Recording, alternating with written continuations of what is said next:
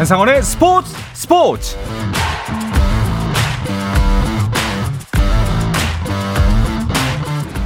스포츠가 있는 저녁 어떠신가요? 아나운서 한상원입니다. 오늘 하루 이슈들을 살펴보는 스포츠 타임라인으로 출발합니다.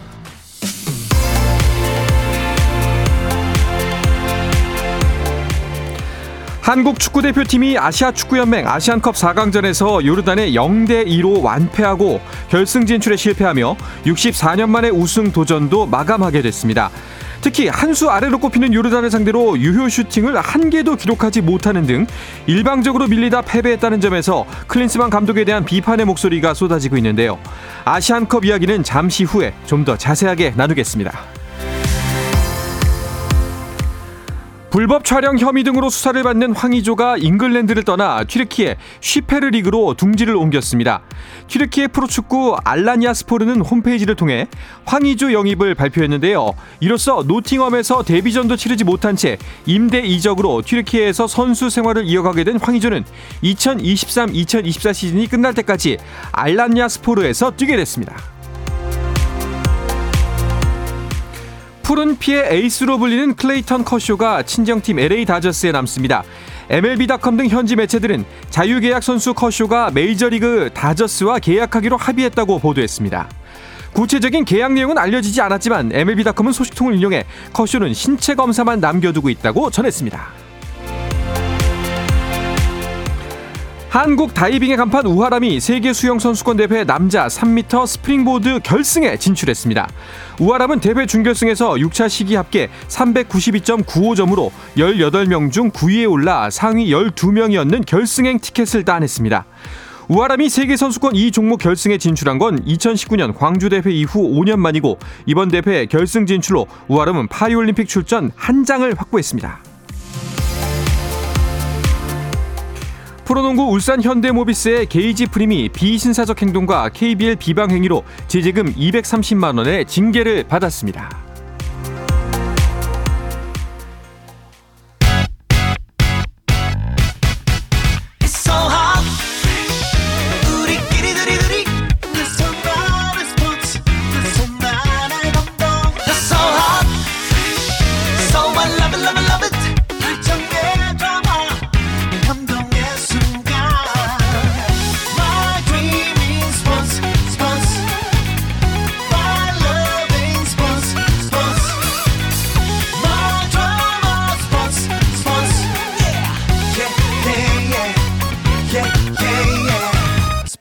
스포츠 No problem.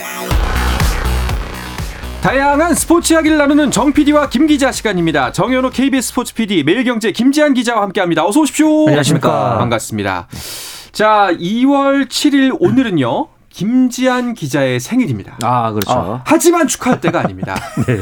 오늘은 0시에 벌어졌던 네. 대한민국 축구대표팀의 치욕스러운 날입니다. 아하.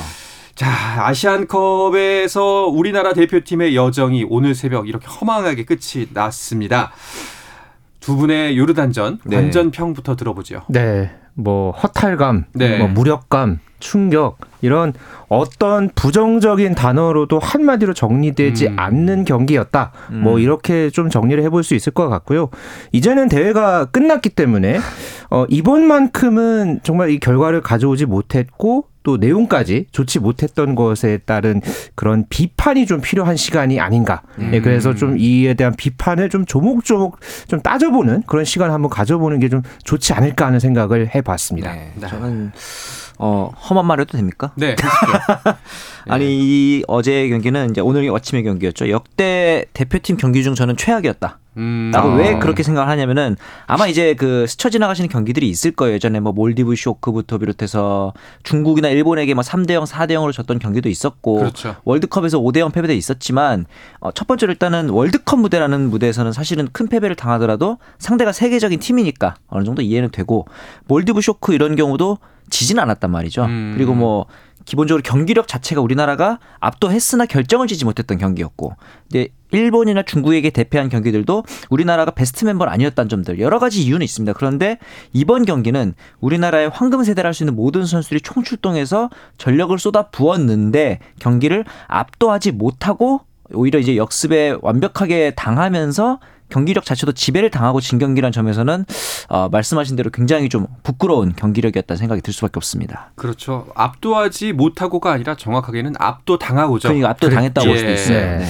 사실 그 이제 조별리그 그리고 16강 8강전을 치렀을 때 요르단이라는 나라의 기세를 봤을 때 그리고 우리나라가 120분짜리 경기를 두 경기나 치른 네. 그 전적으로 봤을 때 아 쉽지 않겠다 라는 예상을 했습니다만 이렇게 허망할 수가 있나요? 음, 예선전에서 그리고 우리가 요르단과 만났잖아요. 네. 그렇죠. 한번 또 이 무승부라는 좀 아쉬운 결과를 냈던 상황에서 4강에서 그것도 지금 우승으로 가는 그 길목에서 이 요르단을 만났기 때문에 오히려 우리가 조금 더 준비를 해서 나올 수 충분히 나올 수 있는 그런 상황이 있었음에도 어, 오늘 이 4강전에서 요르단에게 어, 90분 경기에서 네. 0대 2로 완패를 당했습니다. 네. 이렇게 되면서 요르단을 상대로 해서 우리가 A매치 역사상 첫 패배를 음, 그렇죠. 예, 당하기도 했고 그러면서 아시안컵 결승 진출에 실패를 했죠. 네. 이러면서 1960년 이후에 64년 만에 우승을 하겠다라는 이 호기로웠던 이 도전도 역시 좌절이 됐습니다. 네. 그러면서 경기가 끝나고서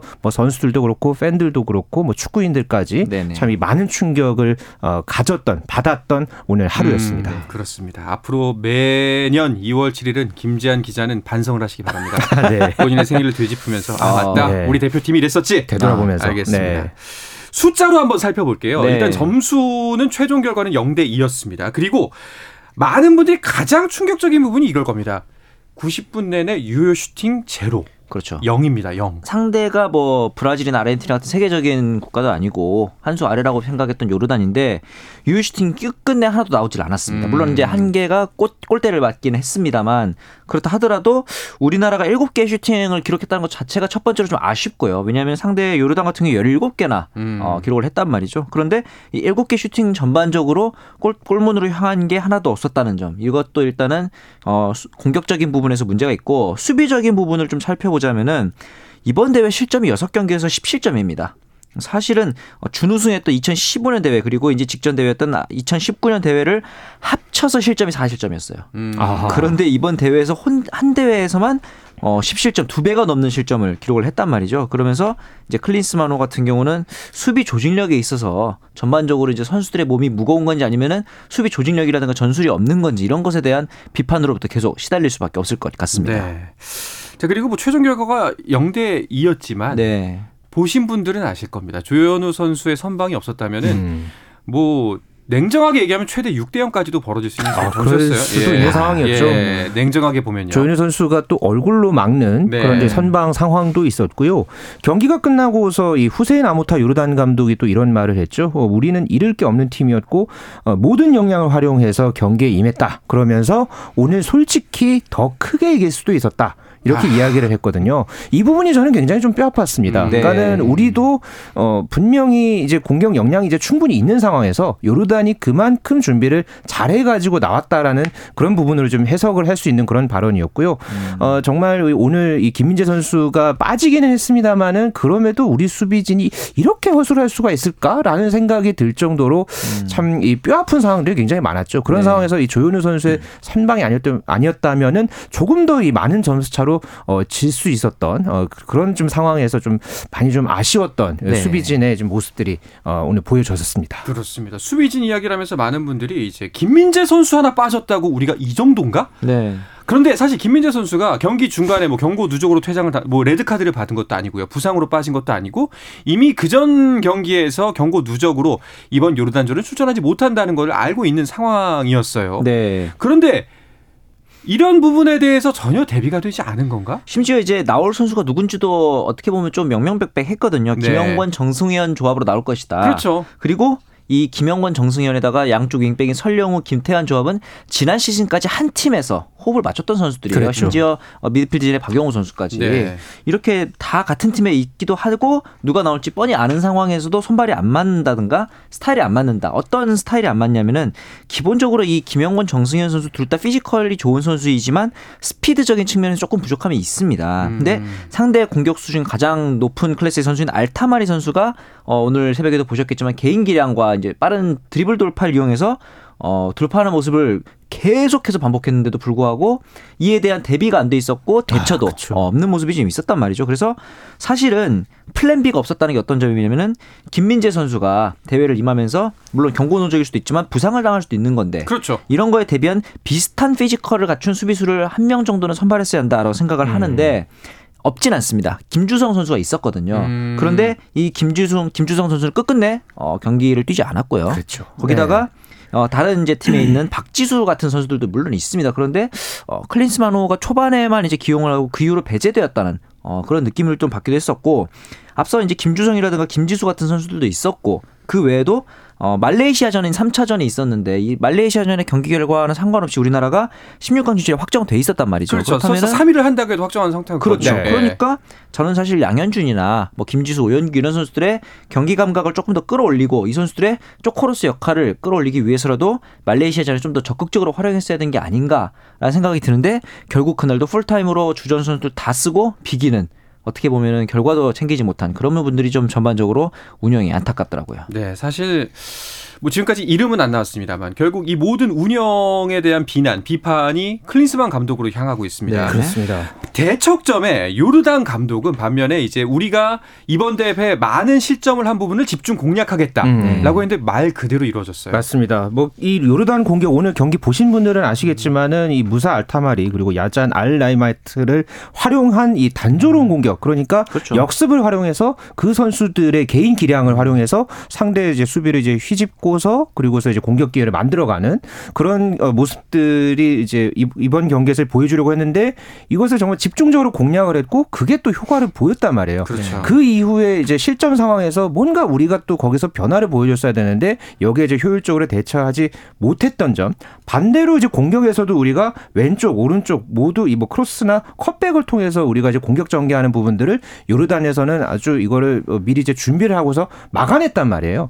그리고 나서 우리 우리가 뭔가의 그런 어떤 실마리를 이제 찾지 못하면서 후반 이후에 뭔가 이 전환점이 될 수 있는 포인트들이 분명히 있었음에도 네. 거기서 이제 그런 어, 변화를 이제 찾지 못한 점 이런 부분들이 결과적으로는 예, 패배로 연결로 어 이제 됐고 네. 뭐 결과적으로 이제 전술의 패착이 어 오늘 경기에 이제 패배로 이어졌다는 점에서 좀 뼈아픈 경기였다. 뭐 이렇게 정리를 해볼 수 있겠습니다. 네. 가장 좀 답답한 부분은 많은 분들의 비판 지점이 전략 전술의 실패가 아니라 전략 전술의 없음이 우리 팀을 이 모양으로 만들었다.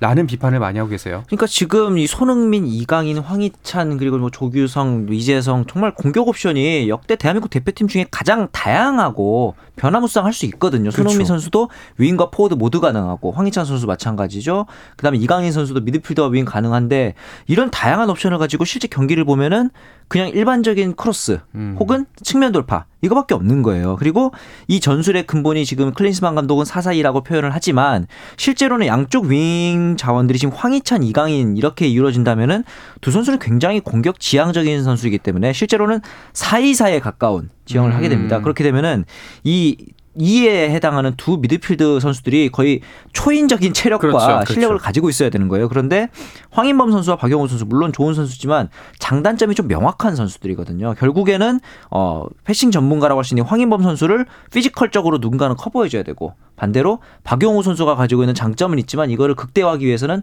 또 다른 조력자가 필요한데 두 명 가지고는 할 수 없는 일이어서 이번 경기 때 세 명을 가지고 나왔는데 조합이 또 박용우, 황인범, 이재성이었어요. 결국은 두 명, 그러니까 황인범과 이재성 선수가 전 전방으로 나가게 되면 결국 한 명밖에 남지 않는. 네. 그러니까 4-3-3인 것처럼 하지만 실제로는 4-1 2, 3일 더 오히려 다섯 명이 네. 공격에 나간 이렇게 보니까 저거는 오히려 우리에게 역효과가 나겠다 생각을 했는데 결국에는 경기 내내 어 중원에서 압박을 통해서 전혀 대처하지 못하는 모습들. 네. 저 같은 어떻게 보면 좀 아마추어가 보기에도 중원이 헐거운 모습이 보였으니까 어떻게 보면 전문가들이 보기엔 더 답답했을 그러니까 것 공간 같아요. 공간 사이가 네. 너무 벌어지니까 네. 상대에 네. 너무 허점을 많이 허용을 하다 보니까 어, 이게 참 이 경기 보시는 내내 아마 답답하게 보셨던 분들 아마 많으셨을 네. 겁니다. 네. 알겠습니다. 사실 이게 뭐 강론으로 들어가자면은 뭐 정말 오늘 밤을 지새워도 김재한 기자 생일이 끝나는 순간까지 네. 이야기를 나눠도 모자랄 것 같으니까요. 일단 그냥 어, 자세한 소식은 또 저희가 그 설 특집으로 대한축구협회 부회장인 한준희 해설위원과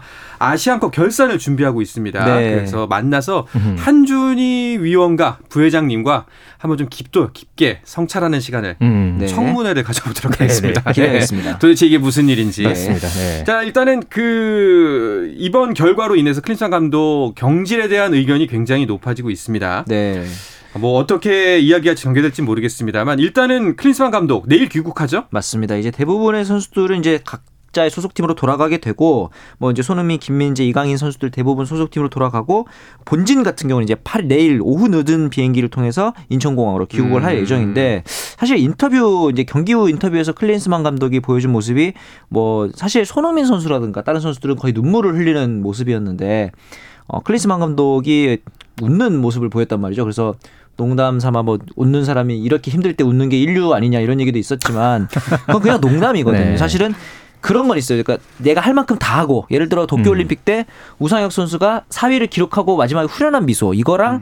어제 클린스만 아, 오늘 아침에 클린스만 감독이 보여준 미소랑 조금 결이 다르거든요. 네. 그리고 어떤 벤투 감독 때처럼 확실한 방향성을 가지고 나가는 과정에서 있는 이 과정인 건지 아니면은 도대체 클린스만 감독이 원하는 축구가 뭔지 이거를 모르겠다라는 음. 점이 제일 뼈 아픈 것 같습니다. 사실 저는 개인적으로는 이제 클린스만 감독이 이런 미소나 인터뷰의 wording 그 네. 어떤 단어를 음. 썼는지에 대한 논란은 계속해서 있었기 때문에 이건 나름대로의 문화적 차이나 그 사람들의 성격 차이일 수도 있어서 뭐 굳이 언급하고 싶지 않습니다만 네. 다만 클린스만 감독이 처음 부임하고 나서부터 줄곧 줄곧 말씀하셨던 부분은 아시안컵이 나의 평가대가 될 것이다라는 부분이었습니다. 이제 평가가 내려질 시간이 왔으니 그렇죠. 내일 귀국해서 클린스만 감독 어떤 이야기를 우리들에게 들려주는지 그리고 어떤 만약에 본인께서 사임할 생각이 없고 이것을 음. 정면 돌파하겠다면 음. 어떤 대안을 갖고 있는지를 아마 명확하게 보여주셔야 되지 않을까 하는 생각이 듭니다. 네. 저희가 아마도 내일도 그렇고 모레도 그렇고 이 이야기는 계속 할 것 같습니다. 네. 뭐 여러모로 짚고 넘어가야 할 부분도 많고요. 그렇죠. 많은 분들이 관심도 갖고 계시고요. 네. 할것 같은데 그러니까 오늘은 두 오늘 이제 정 PD와 김 기자 두 분의 총평으로 네. 축구 이야기는 마무리하도록 하죠. 네, 네 먼저. 저는 네. 일단은 천재이로의 기회. 음. 수비의 김민재, 음. 미들의 이강인, 공격의 손흥민, 천재이로의 기회를 허무하게 놓쳤다. 그리고 축구에서 감독의 비중이 얼마나 큰가를 어떻게 보면 역설적으로 깨닫게 되는 대회였다라는 네. 생각이 또 듭니다. 네. 저도 뭐 이 멤버로 우승을 보지 못한 게 매우 아쉽고요. 네. 어, 이제는 뭐 결과 내용이 완전하게 드러났기 때문에 음. 이제부터는 냉철한 분석과 어, 여기에 따른 누군가 또 책임 있는 그런 자세와 행동이 따라야 할 겁니다. 그래야지 축구 대표팀이 다시 어, 신뢰를 받고 또 이제 북중미 월드컵으로 이제 향하는 그런 이제 도전을 이제 할 수 있기 때문에 저는 뭐 이번을 계기로 정말 큰 전환점을 좀 찾는 한국 축구가 됐으면 하는 바람 가져옵니다. 알겠습니다. 정말 너무너무 큰 아쉬움과 황망함이 있습니다만 그래도 진짜 힘겹게 힘겹게 조별리그 16강전, 8강전, 4강전까지 뛴 선수들 그래도 수고했다는 말 네. 한마디는 전하고 싶습니다. 맞습니다. 예. 예. 자, 알겠습니다. 축구 이야기 여기서 마무리하도록 하고요. 이어서 한 주간의 배구 이야기 주간 배구로 넘어가 보겠습니다. 그 전에 잠시 쉬었다가 돌아오겠습니다.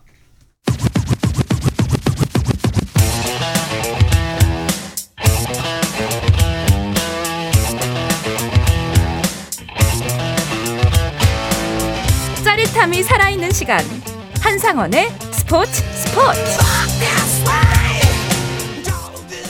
어떠한 스포츠 이야기도 나눌 수 있는 시간 정 PD와 김 기자 듣고 계십니다. 정현호 KBS 스포츠 PD 매일경제 김지한 기자와 함께하고 있습니다. 자, 배구 이야기 주간 배구로 넘어가 보죠. 오늘도 두 경기가 열리고 있습니다. 김재한 기자가 경기 상황을 정리해 주시죠. 예, 현재 어, 남자부 한 경기, 여자부 한 경기 치러지고 있고 아, 여자부 경기가 조금 전에 막 끝이 났습니다. 네. 예, IBK 기업은행과 한국도로공사의 경기 IBK 기업은행이 3대 0으로 와. 완승을 거뒀습니다. 그러면서 최근에 사실 IBK 기업은행이 5연패를 당하는 상황이었는데 그렇죠. 예, 연패 탈출에 성공을 했고요. 이 경기에서는 기업은행의 이 외국인 선수죠. 아베크롬비 선수가 팀팀 최다인 24득점의 이 공격 성공률 50%의 높은 효율로 어, 승리 1등 공신 역할을 해냈고요. 표승주 선수가 11점 그리고 황민경 선수도 10점을 기록하면서 역시 또 팀 승리에 힘을 보탰습니다. 네. 그리고 이 남자부 경기 아 정말 이 남자부 올 시즌 대단한 이 순위 싸움 펼쳐지고 있는데요. 어, 대한항공과 KB손해보험의 경기. 어, 사실 이 대한항공이 현재 상위권에 있고 KB손해보험은 최하위에 있습니다만 이 두 팀이 올 시즌 정말 팽팽한 대결을 펼쳤거든요. 네, 지금까지도 어, 3세트 현재 대한항공이 어, 세트 스코어 2대 1로 리드를 하고 있는데 아, 1세트를 31대 29 초접전이 펼쳐졌고요. 맞습니다. 네, 2세트에서 또 KB손해보험이 25대 23으로 가져왔습니다. 그리고 3세트도 역시 대한항공 25대 23. 거의 지금 매 세트마다 어, 접전이 펼쳐진 상황에서 이제 4세트를 앞두고 있습니다. 사실 지금 뭐 승점을 보면요 현재까지의 대한항공이 47점 그리고 네. KB손해보험이 17점이 30점 차예요. 맞습니다. 와 대한항공을 상대로 유독 KB손해보험이 강한 것 같다는 생각이 듭니다. KB 손해보험이 이번 시즌 4승밖에 거두질 못했어요. 음. 그런데 어, 2위인 대한항공 상대로만 2승입니다. 천적 어. 관계고 네. 사실 이번 오늘 경기 1세트도 듀스까지 31대 29까지 갈 정도로 굉장히 접전이었고 이렇게까지 희한하게 이 KB가 대한항공에게 물론 당연히 다른 다섯 개 구단에겐 열세인데 유독 대한항공을 상대로만 힘을 내고 있는 점도 신기하고 오늘 3세트를 방금 이제 대한항공이 가져갔는데 과연 어, 4세트에 KB 손해보험 힘을 내서 마지막 파이널 세트까지 갈지도 네. 지켜봐야 될 것 같습니다. 그렇습니다. KB손해보험도 신기하고요. 그리고 대한항공은 잡힐 듯 잡힐 듯 선두가 안 잡히는 모양새예요. 아, 네. 예. 우리 카드가 또 최근에 또 상승세를 이제 타면서 네. 지금 승점 50점 고지를 먼저 채웠거든요. 그리고서 지금 대한항공이 오늘 이제 승점 3점을 채워야지만이 지금 세트 득실에 따라서 지금 1위로 올라설 수 있는 그런 상황인데 아 만약에 이제 이 풀세트까지 가게 되면은 승점 2점을 이제 따내는데 이제 음, 그친단 말이에요. 최대. 그렇죠. 그렇기 때문에 오늘 대한항공 입장에서는 무조건 4세트 안에 이제 승부를 네, 이제 마무리 지으려는 그런 어, 경기 운영을 펼칠 것으로 보여집니다. 알겠습니다. 자 그럼 남자부 순위를 정리하면서 이야기를 이어가 보도록 하죠. 예, 우리 카드가 현재 승점 50점 선두 달리고 있고요. 말씀드린 대로 대한항공이 승점 3점 차 현재 47점 기록하면서 2위를 지키고 있습니다. 지금 이 3위부터 6위까지가 아주 또 대단한 접전이 펼쳐지고 있는데요. OK금융그룹이 마침내 3위로 올라섰습니다. 아. 승점 43점 기록하면서 3위에 랭크됐고요. 삼성화재가 이렇게 되면서 승점 40점에 그치면서 4위로 내려앉았습니다. 그리고 한국전력이 현재 삼성화재와 승점이 같은 상황에서 역시 5위를 차지하고 있고요. 현대캐피탈도 꾸준하게 지금 승점을 채우면서 승점 36점으로 6위 그리고 KB손해보험이 7위에 자리하고 있습니다. 네. 야 오케이금융그룹 3점을 얻어 오면서 3위로 올라가는데 아 삼성화재가 뼈 아프네요. 하필이면. 예. 아, 이제 남자부 순위 저희가 매주 매주 새로 다뤄야 될 정도인데 삼성화재가 1라운드 깜짝 선두에 또 올랐었잖아요. 그런데 2라운드에서 주춤했다가 3라운드 때 다시 2등까지 또 올라갔었는데 4라운드에서 살짝 2승 4패로 주춤하더니 5라운드에서 지금 2연패를 당하면서 어, 라운드 종료 기준으로 봤을 때 처음으로 어, 순위가 4위 밑으로 떨어지게 됐습니다. 음. 반면에 OK금융그룹 하면 여기도 또 도깨비, 도깨비 팀이죠. 3라운드 전패했다가 4라운드 전승하고 네. 드디어 3위까지 또 이제 올라가게 됐습니다. 그렇습니다. 남자분은 정말 매주 매주 순위가 어떻게 바뀔지 모르겠습니다. 네. 우리 카드가 50점 그리고 6위 현대캐피탈이 36점이지만 그 사이에 점수가 굉장히 촘촘하기 때문에 그렇죠. 몇 경기 사이에 순식간에 순위가 훅훅 바뀔 수 있는 상황입니다. 네. 자 그리고 남자부 배구팀의 소식 중에 하나가 현대캐피탈의 신임 감독이 결정이 됐다고 하네요. 네, 오늘 아주 이 엄청난 네임밸류의 지도자가. 현대캐피탈 예, 다음 시즌부터 이제 3년 동안 이제 어 이제 새로운 감독을 이제 맡게 됐는데요. 필립 블랑 이제 신임 감독입니다. 일단 잔여 시즌은 이제 진순기 현재 대행 체제로 이제 네. 운영이 되고요. 이 블랑 감독이 어떤 감독이냐면 어 2001년부터 12년 동안 이 프랑스 남자 국가대표팀을 맡았고요. 오. 그리고 13년부터 16년까지는 폴란드 대표팀의 수석 코치, 이어서 2022년부터는 이 일본 국가대표팀 감독을 맡아서 어, 현재 이 발리볼 네이션스 리그 일본 팀을 3위로 이끌고 어. 또 파리올림픽 본선 진출이라는 성과를 냈던 네. 이 명장이 어, 한국에 오게 됐습니다. 그래서 어, 2024년 8월부터 이제 정식으로 합류해서 3년 동안 현대캐피탈을 맡게 됐습니다. 네. 알겠습니다. 자 여자부 순위도 살펴보죠. 오늘 일단 대결은 5위와 6위의 대결이었습니다. 네, 일단은 현대건설이 승점 62점으로 선두, 흥국생명이 56점으로 2위고요. GS칼텍스가 승점 45점으로 3위, 정관장이 4위, IBK 기업은행이 오늘 승점을 따내면서 이제 5위, 순위는 변화가 없습니다. 이어서 6위는 도로공사, 7위는 페퍼저축은행이 자리하고 있습니다. 네. 자 오늘 경기는 IBK의 승리로 끝났고 아 네. 그리고 페퍼가 이 기록만은 세우지 않길 바랐는데 사실 아, 네. 어제 세트 스코어 2대 0까지 갔었거든요. 그랬죠. 페퍼가 앞서 갔었는데 결국 20연패예요. 아, 어제 이 GS 칼텍스와의 경기 이 페퍼저축은행 입장에서는 정말 뼈 아픈 경기였죠. 네. 2대 3으로 결국 역전패를 당하면서 예, 단일 시즌 최다 연패 타이 기록인 20연패 수렁에 이제 빠지게 됐습니다. 네. 아, 참고로 이 프로배구 남자부 최다 연패 기록이 예, 한국전력이 기록했던 2007-2008 시즌 그리고 2008-2009 시즌에 걸쳐서 당했던 27연패 가능성까지도 현재 지금 제기가 되고 있는데요. 네. 현재 이 페퍼 같은 경우에는 이 외국인 선수 야스민 선수의 컨디션이 이 급격하게 악화된 아하. 악재까지 맞았습니다. 어제 네. 경기에는 또 어, 결장까지 하는 상황을 맞았는데요. 어, 이렇게 되면서 이 페퍼저축은행 어, 좀 전환점이 필요하다 이런 말씀을 계속해서 드리는데 어, 현재로서는 이 어려움이 계속해서 지속되는 분위기라서 참 안타깝게 느껴집니다. 네. 그렇습니다. 아, V리그 최다 연패 21연패는 꼭 겪지 않았으면 좋겠습니다. 아, 네. 자 그리고 아무래도 선두 대결이 여기 이곳은 흥미롭죠. 현대건설과 흥국생명. 네. 흥국생명이 추격을 잘 하고 있진 못합니다만 네. 분위기 반등이 있죠. 역시 랜디 존슨의 딸 윌로우 존슨 네. 효과가 좀 어느 정도 있고 반면에 또 현대건설은 갑자기 또 정관장에게 덜미를 4일날 아. 잡혔어요. 이러면서 이것만 아니었으면 흥국생명과의 격차를 더 벌릴 수 있는 상황이었는데 이렇게 되면서 이제 설 연휴 때 가장 재밌는 게 대결이 또 기다리고 있습니다. 1, 2위 현대건설과 흥국생명이 12일 오후 4시에 격돌을 합니다. 네. 이 경기에 따라서 현대건설이 더 도망가느냐 혹은 흥국생명이 진짜 안개 속으로 몰고 가느냐 이 경기 설날 아마 어, 최대 빅매치가 될 것 같습니다. 지금까지 윌로우 선수는 합격점을 받은 것 같은데 아마도 이제 뭐 8일날 정관장전도 있지만 네, 그 설 때 있는 경기가 진짜 시험대가 되겠네요. 그렇죠. 지금까지는 윌로우 선수가 뭐 도로공사전, GS 칼텍스전 모두 이제 높은 공격 성공률을 기록하면서 또 팀의 어 이제 중심 역할을 잘 해냈거든요. 네. 특히나 이 김연경 선수에 쏠렸던 부담을 좀 더는 그런 역할을 음. 충실하게 해냈는데요. 그렇죠. 어, 뭐 정관장전이라든가 또 앞으로 펼쳐질 이 현대건설전에서 윌로우 선수가 조금 더 이제 적극적인 모습, 활약하는 모습 보여준다면은 어, 그 이후에 또 봄 배구에서의 아, 그렇죠. 예, 또 이 윌로우 선수의 활약, 뭐 또 이제 전체적인 이 여자부에도 아주 이 적지 않은 또 영향을 미칠 것으로 기대가 됩니다. 지금 승점 차가 6점 차기 때문에 뭐 경우에 따라서는 설 연휴 이후에는 순위가 바뀌어 있을 수도 그럴 있다. 수도. 있습니다. 예, 이런 가능성도 있네요. 알겠습니다. 자, 설 연휴 아쉽게 아시안컵 축구 사실은 설 때 결승전 보면서 그러니까요. 가족들과 아. 다 함께 응원하고 싶었거든요. 네. 클린스만 알겠습니다. 우리 설을 이런 식으로. 자, 그래도 명절하면 스포츠를 빼놓을 수가 없습니다. 일단 저는 이번에 또 역시 명절하면 씨름이죠. 맞습니다. 씨름 중계를 하러 갑니다. 많은 시청 부탁드리고요. 또 어떤 경기들이 준비되어 있나요? 우선은 이제 해외에서는 김우민, 황선우 선수가 이제 세계 수영 선수권 출전을 하고 우상혁 선수도 실내 높이뛰기 대회 출전을 할 예정입니다. 아마 이 선수들의 활약이 파리 올림픽을 지켜보는 또 재밌는 관전 포인트가 될 것 같습니다. 알겠습니다. 두 분께서도 스포츠와 함께해서 더 즐거운 설 연휴 되시길 바라겠습니다. 네. 이야기를 끝으로 이번 주 정 PD와 김 기자는 마치겠습니다. 정현호 KBS 스포츠 PD 그리고 매일경제 김지한 기자 생일 축하합니다. 네, 고맙습니다. 감사합니다. 자, 내일도 저녁 8시 30분에 뵙겠습니다. 한상원의 스포츠 스포츠.